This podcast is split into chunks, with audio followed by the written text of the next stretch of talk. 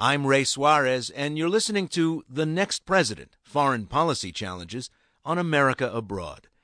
International efforts to prevent a civil war in Syria have failed, and the prospects for the country for the foreseeable future are dim, with the forces of the rebel Free Syrian Army gaining ground but poorly armed.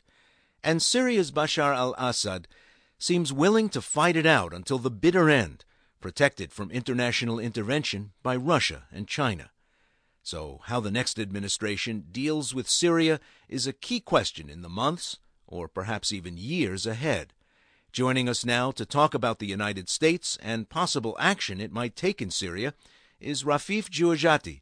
She's the spokesperson for the local coordinating committees in Syria, a nonviolent activist network. Welcome to the program. Thank you very much for having me. Well, let's talk a little bit about your background. You're a Syrian American. You represent this nonviolent activist network in Syria. What exactly are they doing, and what do they stand for? Well, the local coordination committees in, in Syria is a network of activists around the entire country. Uh, we started out with 14 committees, one in each province of Syria, and now we're at uh, more than 80 committees across the nation. We stage protests, we conduct sit ins, we inform the public by spreading leaflets and flyers. We engage in creative acts of civil disobedience as a way to rally the nonviolent Syrians uh, to the cause. We stand for freedom, dignity, and democracy. But as we've seen, both sides seem willing to fight it out on the ground in Syria with people ready to kill civilians, ready to bomb marketplaces, ready to drop ordnance on apartment buildings. Is that making local coordinating committees irrelevant or more relevant? Well, we're absolutely not irrelevant. I would say that the majority of Syrians are not willing to take up arms. Uh, what we have to remember is that this revolution began with peaceful protests, and the regime responded with live ammunition. They have continued to fire at peaceful protesters. And now, as, as you know, they are actually conducting air attacks against civilian populations. The Free Syrian Army was not present at the beginning of the revolution and only evolved as a result of soldiers defecting because they refused to fire on civilians. So the militarization has actually been pushed by Assad himself, and the increasing violence is a result of Assad policies. So, what is it that the United States has been doing that's either encouraging or discouraging one of the few foreign relations topics that's come up in this presidential campaign is Syria. Have you heard anything from Governor Romney or President Obama that makes you think that they understand the Syrian predicament? I think President Obama understands the Syrian predicament far better than Governor Romney simply by virtue of the fact that he has been president and has been briefed on this all along. I believe that Governor Romney came to this a little bit late and is getting up to speed on the issues.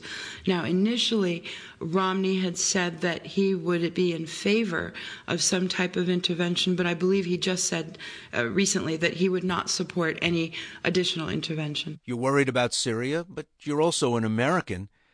Are you sympathetic to those who worry that intervention of any kind passive, active, um, aiding the Free Syrian Army, might get the United States entangled in a conflict it doesn't entirely understand, might actually end up with American resources fighting on the same side as an increasingly radicalized Free Syrian Army. Well, certainly, as an American, I would not want to see U.S. boots on the ground. However, having said that, I do want the United States to get involved somehow to alleviate that humanitarian disaster that is taking place in Syria. The armed opposition, or some elements in it, are growing increasingly radicalized, but that is because they are desperate for support. The longer we don't give it to them, the more they are necessarily going to turn to any means necessary. So if we want to avoid regionalizing this conflict and perhaps even globalizing it, we need to act.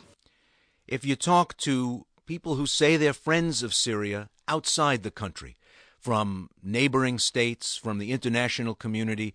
They give support to the Syrian struggle against the Assad regime, but they say the opposition is ill organized, that they don't know who to talk to, that it's uh, riven by faction and internal dispute, and that has weakened the Syrian effort internationally. Is there a Syrian opposition to talk to yet? Well, certainly after 50 years of political and intellectual repression, it's been difficult for Syrians to break that wall of fear imposed by dictatorial regimes and come out with a single organization. But from another perspective, after that same mental repression, we don't want one rep- representative. We've had 50 years of single party rule. So I think it's quite normal that the opposition forces would have multiple perspectives on how to get to a free Syria. The opposition is very much united in the singular goal of overthrowing the regime and transitioning to a democratic civil state. Now, the international community has had a great many dealings with the Syrian National Council, with the local coordination committees, and with the Free Syrian Army. There are other groups that have also come to the forefront of the Syrian opposition. The international community has access to all of them. I, I think the, the quote unquote dysfunction of the Syrian opposition is really an excuse to not get more involved in this issue. Inside Syria, what is the desire for the rest of the world community?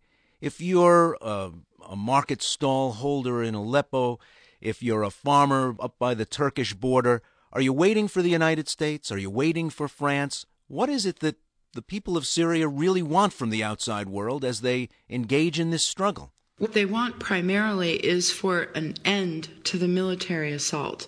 They want desperately to go back to normal lives. They need to bury their dead properly. They need to get their children back in schools. They need to start working and, and making some money. What they want is the freedom to pursue a normal life.